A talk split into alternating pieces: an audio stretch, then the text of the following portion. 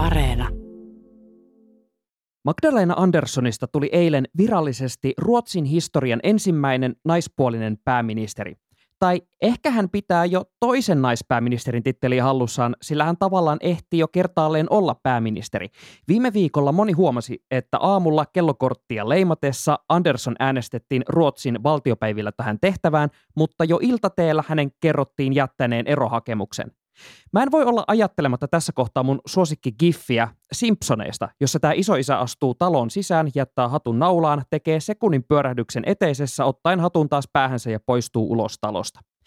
Tämä taisi olla yhden pisteen vihje sille, että Ruotsin politiikassa taitaa hiertää jokin melko pahasti, mutta mikä?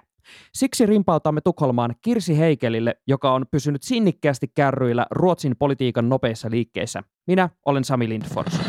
Ja nyt takaisin Pasiaan.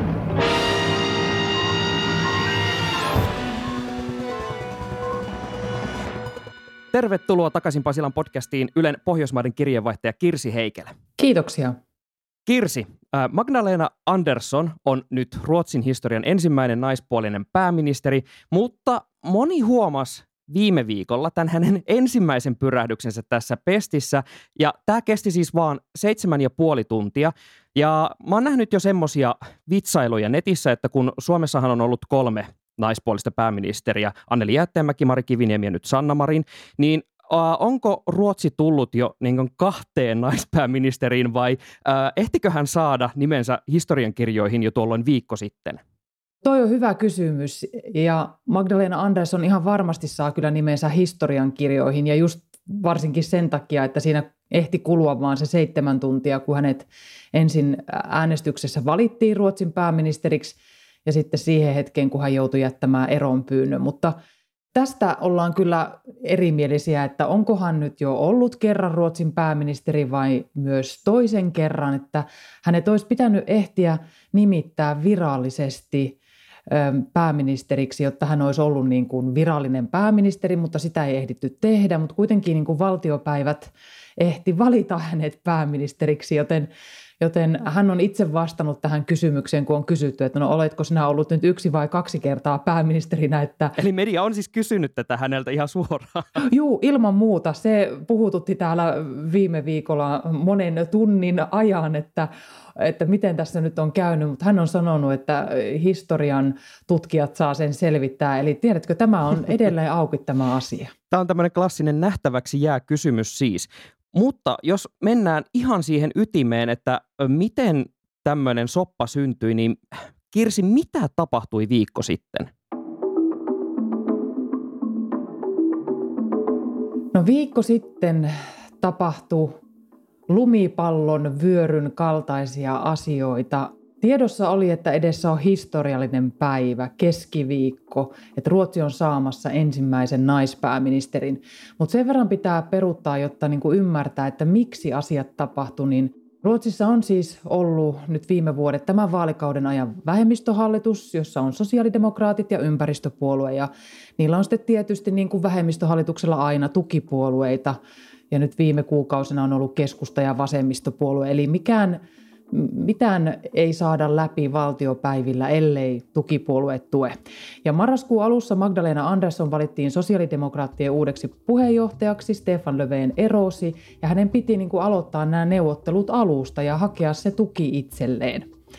Ja viime keskiviikkona, joka on täällä saanut muuten nimen superkeskiviikko, Amerikan malliin. Nimenomaan, kyllä, suuren maailman malliin. Ja edessä oli ensin siis pääministeriäänestys ja sitten tiedettiin, että iltapäivällä äänestetään budjetista, että kenen budjetilla sitten oikein maata hallitaan.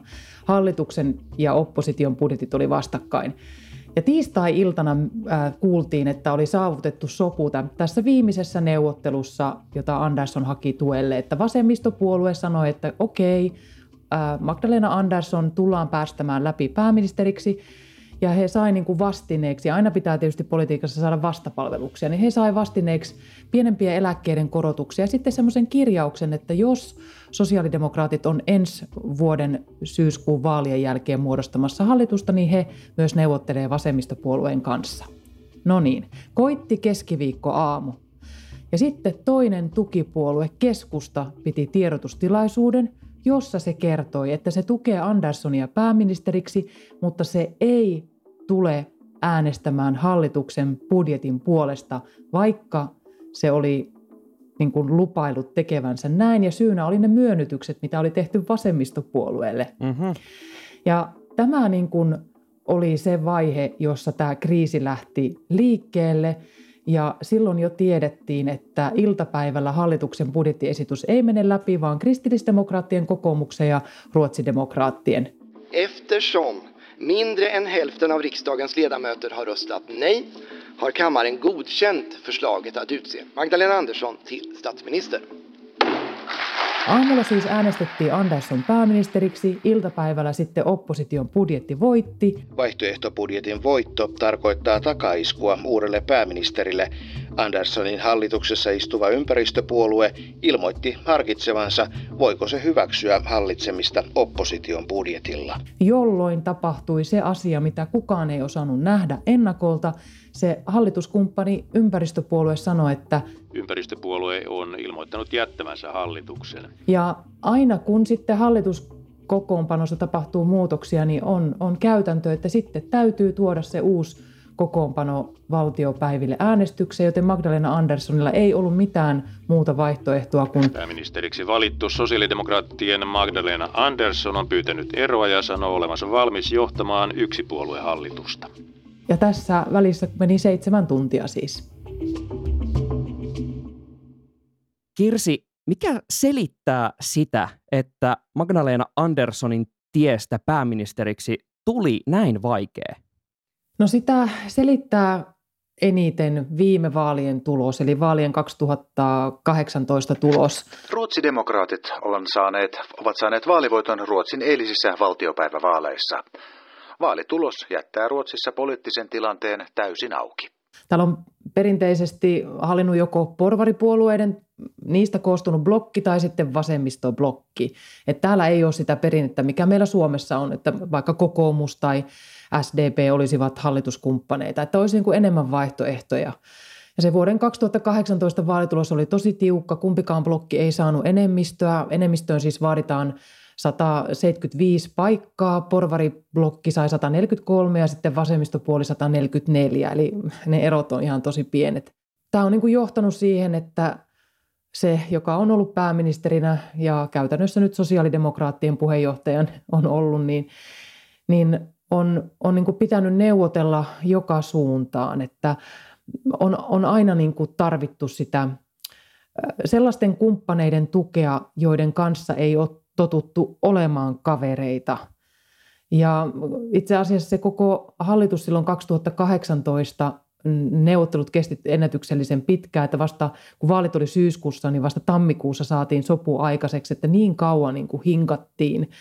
Ja se niin kuin kiteytyi siihen, että oikeistopuoli, oikeistopuoli olisi tarvinnut Ruotsin demokraattien tukea, ja se on sitten mahdoton, ajatus ollut kahdelle porvariblokin jäsenelle, keskustalle ja liberaaleille, että ruotsidemokraateissa on silloin perustamisaikoihin 80-luvulla ollut uusnatsiliikkeen jäseniä ja siellä on tätä valkoisen rodun ylivaltaa, sitä tematiikkaa niin kuin silloin ollut niissä perusteissa aika paljon, niin tämä on niin kuin mahdoton ajatus ollut näille kahdelle puolueelle, että antaa minkäännäköistä yhteistyötä niin kuin aloittaa edes ruotsidemokraattien kanssa.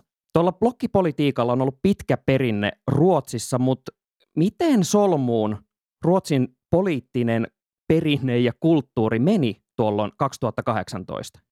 Täytyy sanoa, että se meni kyllä semmoiseen solmuun, että ei sitä aiemmin ole täällä nähty. Että asiat on ollut vaikeampia kuin koskaan ja poliittinen keskustelukin on ollut tosi paljon sitä, että sen sijaan, että puhuttaisiin, että miten isoja ongelmia ratkotaan, niin se on se on nimenomaan ollut just sitä, että kenen kanssa leikitään. Oot sä munkaa, mä oon sunkaa, mä oon sunkaa, jos sä et ole koskaan tonkaa. Ja tämä viimeinen esimerkki on nimenomaan se, on, on tällainen yksi ö, iso virhe, mikä tehtiin 2018-2019 hallitusneuvotteluissa ja se koskee vasemmistopuoluetta. Niitä ei otettu mukaan tähän hallitukseen – ja tällä hallituksella ja kahdella tukipuolueella on siis 160 seitsemän ääntä, eli nekään ei riitä siihen 175 enemmistöön, eli aina on tarvittu vasemmistopuoluetta kuitenkin mukaan. On niin kuin oletettu, että ne on aina siinä, siinä mukana.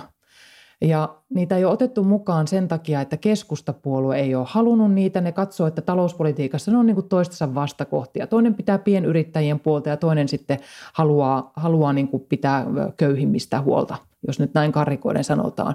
Ja siihen sopimukseen kirjoitettiin vielä, sitä sanotaan täällä nimellä nöyryytyspykälä.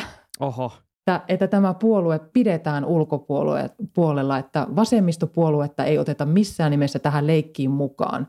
Mä oon miettinyt, että se on vähän niin kuin äh, joku mm, mökkiporukka lähtee samalla autolla viettämään viikonloppua ja viisi henkeä istuu autossa ja sitten neljä, neljä päättää, että mitä syödään, mitä tehdään, koska mennään saunaan ja milloin pelataan petankkia. Ja sitten ajatellaan, että se yksi tulee mukaan ja jakaa ne kustannukset, mutta, mutta se ei saa sanoa niin kuin mitään. Se on, se on ollut niin kuin se vasemmistopuolueen asema. Ja vasemmistopuolueella vaihtui puheenjohtaja reilu vuosi sitten, joka sanoi, että ei muuten passaa, että, että, että me halutaan, että meitäkin kuullaan, me halutaan, että mekin ollaan tässä mukana ihan täysivaltaisena jäseninä. Ja se koko viime kesänkin jo hallitushässäkkä, kun Stefan Löfven joutui eroamaan, niin johtui siitä, että vasemmistopuolue niin kuin löi nyrkin pöytä ja sanoi, että ei käy. Ja se on niin kuin iso virhe, mikä on tajuttu, että täällä on tehty. Ja sitten toinen on sitten ruotsidemokraatit, joka on vähän samanlaisessa asemassa ollut toist ennen. Nyt ne on pääsemässä sitten äm, mukaan ehkä semmoiseen uuteen blokkiin.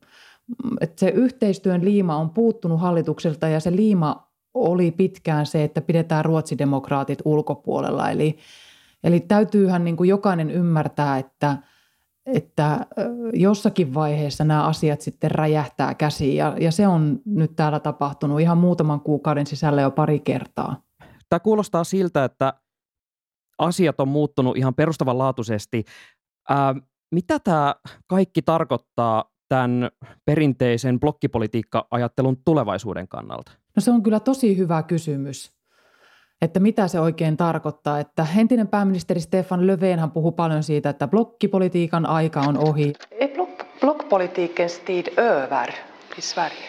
Jag hoppas det. Eh, därför att som jag sa så måste vi ju när väljarna sagt sitt, då är det vårt ansvar att se till. Ja hän haluaa nyt, että asiat on eri tavalla, mutta eihän se nyt riitä, että yksi poliitikko haluaa, että asiat on eri tavalla, vaan ainakin mun tulkinta on se, että tämä on nyt – päinvastoin niin kärjistynyt ja ollaan alettu sitten muodostamaan uusia blokkeja. Että jos ne kaksi vanhaa onkin niin kuin jotenkin sortunut, niin on tulossa uusia tilanne, että tilalle. Että yksi olisi se, että sosiaalidemokraatit ja keskusta vois muodostaa tämmöisen hallituksen, Ähm, mutta jälleen tullaan siihen, että tämä keskusta ei edelleenkään halua vasemmistopuoluetta mukaan, että saa, saapa nähdä, miten sille käy.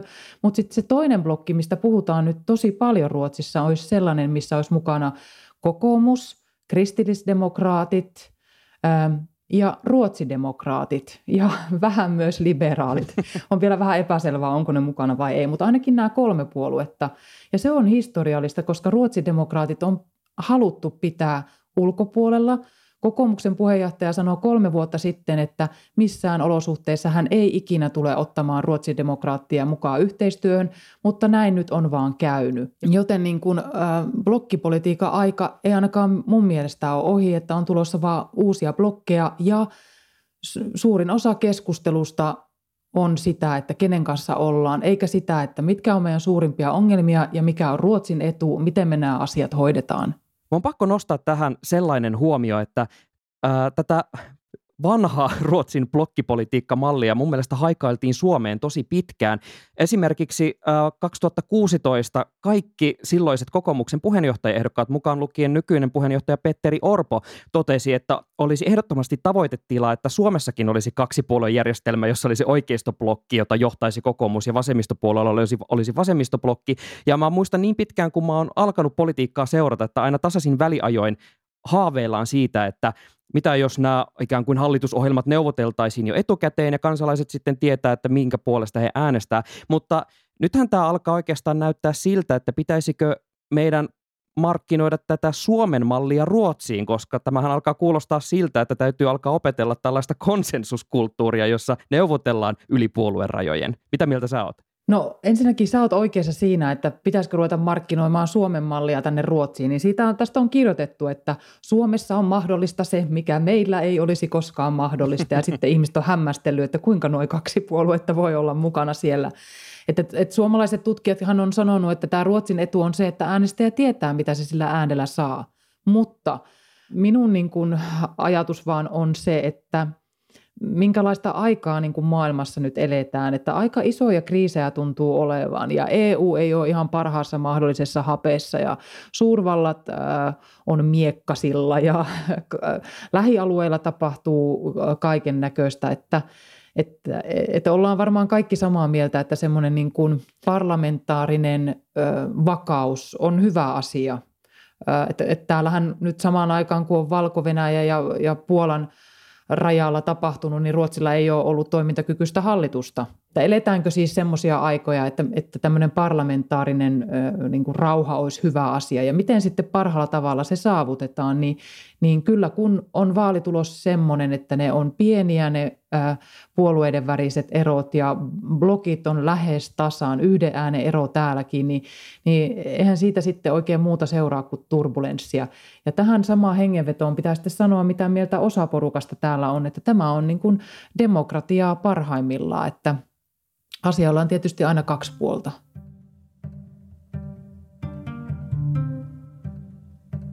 Omröstningen har utfallit med 101 ja-röster, 173 nej-röster. 75 ledamöter har avstått från att rösta. Eftersom mindre än hälften av riksdagens ledamöter har röstat nej har kammaren godkänt förslaget att utse Magdalena Andersson till statsminister. Sitten koitti maanantai ja Magdalena Andersson äänestettiin Ruotsin historian ensimmäiseksi naispuoliseksi pääministeriksi. Ja sitten koitti tiistai ja tästä kaikesta tuli virallista. Mutta Kirsi, kuka on Magdalena Andersson? No Magdalena Andersson on ruotsalaisten mielestä erittäin pätevä henkilö. Hän niin kuin nousi luottamusäänestyksessä ykköseksi ihan tosta noin vaan viime viikolla ensimmäisessä semmoisessa ja on melkein 10 prosenttia yksikön ero kokoomuksen puheenjohtajaa. Hän on hoitanut valtiovarainministerin virkaa seitsemän vuotta. Hän on valmistunut Tukholman kauppakorkeakoulusta, joka on erittäin arvostettu korkeakoulu Ruotsissa. Hän on opiskellut Harvardin yliopistossa myös, sen tuntee kaikki. Hän on ollut tutkija uralla kansantaloustieteen puolelta. Hän on myös entinen kilpauimari. Mm-hmm. Se aina sanotaan myös, eli hänellä on varmasti tämmöistä urheilijan sitkeyttä ja, ja luonnetta. Mutta hän ei ole, niin kuin häneltä, hänellä on niin kuin, niin kuin kaikki nämä asiat kunnossa, mutta sitten hänen persoona on sellainen, että hän ei ole niin kuin edeltäjänsä Stefan Löfven, että kaikkien kaveri, että Andersson niin kuin pitää puolensa ja sanoo suhteellisen suoraan, että vähän niin kuin kulmikas persoona, että sosiaalidemokraattien kannatus nousi sen jälkeen, kun Stefan Löfven erosi, että toistaiseksi hän, hän on tehnyt pelkästään hyvää oman puolueensa kannatukselle. Andersson tosiaan muodostaa nyt vähemmistöhallituksen pelkästään oman puolueensa eli demareiden turvin. Jo tämä alkutaival näytti, sanoisinko kivikkoiselta, mikä on ehkä lievästi sanottu. Miltä tämä tie näyttää nyt tästä eteenpäin? Niin vaalit on vajaan kymmenen kuukauden kuluttua ja voi ajatella, että vaalikampanjat on käynnissä ja Anderssonin pitää niin kuin tätä, tätä rakennelmaa kannatella ja samalla viedä sitten, vetää näitä oman puolueen vaalivankkureita. Se on hyvä muistaa. On niin kuin muutama asia, mitkä on jo nyt tavallaan nähtävissä. Yksi on se, että sosiaalidemokraatit sanoo koko ajan, että tämä on fantastinen tilaisuus olla vain yksi puolue hallituksella, että nyt me voidaan tehdä omaa politiikkaa ja todellakin näyttää kaikille, että, että mitkä meidän kannat on. Mutta kukaan muu ei ole tätä mieltä että kun sosiaalidemokraatit. Mm. Tosiasia on se, että hän joutuu hallitsemaan maata opposition budjetilla – se tarkoittaa sitä, että hän joutuu tekemään ne esitykset ihan sääntöjen mukaan, että bensaveron alennusta ja muita asioita. Siellä on noin kahden miljardin euron edestä on, on täysin erilaisia painotuksia kuin mitä, mitä hallituksen budjetilla olisi ollut. Et tosi iso osahan valtion budjetista on aina käyttömenoja, että, että mutta tämän verran on arvioitu, että siellä on semmoisia vaikeita juttuja. Että he saa sitten kyllä äänestää miten haluaa, mutta kuitenkin he joutuu esittelemään nämä asiat ja se nyt ei välttämättä ole tietenkään kauhean hauskaa. No sitten nämä vasemmistopuolueet ja keskustapuolue on keskenään viime viikon takia riitasempia kuin koskaan. Ne siis haukkuu toisiaan ihan avoimesti. Se kielenkäyttö on, on jopa ruotsalaisittain niin kuin, sellaista, että mitä, mitä tuossa just sanottiin, että, että todella kovaa arvostelua. Tämä on niin kuin iso ongelma, että tämä porukka pitäisi niin kuin kasata yhteen. Ja samaan aikaan taas vastapuoli, eli Eli porvari-oppositio on, on yhtenäisempi kuin koskaan. Heillähän oli viime viikko niin kuin suuri riemuvoitto, että siellä ne vasemmistopuolueet keskenään niin kuin aiheuttaa suurimman Ruotsin politiikan kaauksen kuin koskaan ja ei ne saanut edes budjettia läpi. Että hehän on niin kuin tässä näitä vaan fistbumpeja äh, paukutellut menemään. Ja sitten vielä viimeisenä haasteena voi niin kuin ajatella sitä, että mitä Ruotsissa tapahtuu. Eli pitkäaikaistyöttömyys on korkeampi kuin koskaan. Siellä on tosi paljon maahanmuuttajia tai suurin osa, joilla on esimerkiksi huono ruotsin kielitaito. Niin eihän semmoista yhdessä yössä korjata. Toinen on sitten jengirikollisuus ja ampumiset. Taas pari päivää sitten niin kuin ammuttiin, oliko yksi vai kaksi henkilöä että, että se on niin kuin jatkuva huoli, että, että samaan aikaan hänen pitäisi niin kuin pystyä näyttämään, että näissä asioissa mennään eteenpäin, että että sanotaanko näin, että ei, ei tule kyllä olemaan ruusutarhaa hänellä tämä, nämä tulemat kuukaudet. Kiitos paljon sinne Tukholmaan Kirsi Heikelä. Kiitos. Kiitos, että kuuntelet takaisin Pasilaan podcastia ja kuules, suuntaas ihmeessä Instagramiin ja hae siellä at Yle takaisin Pasilaan, eli tämä handle, jolla meidät sieltä löydät, ja laita meille DM-nä viestiä, että äh, miten hyvin sä oot pysynyt kärryillä tästä Ruotsin poliittisesta turbulenssista ja opettiko tämä jakso sulle jotain uutta tästä Ruotsin poliittisesta tilanteesta ja laita ihmeessä myös toiveita, että mistä ajankohtaisista ilmiöistä tai uutisista sä haluaisit kuulla meidän tekemän jakson. Moi moi! Niin, hyvät kuuntelijat, minkä opimme tästä?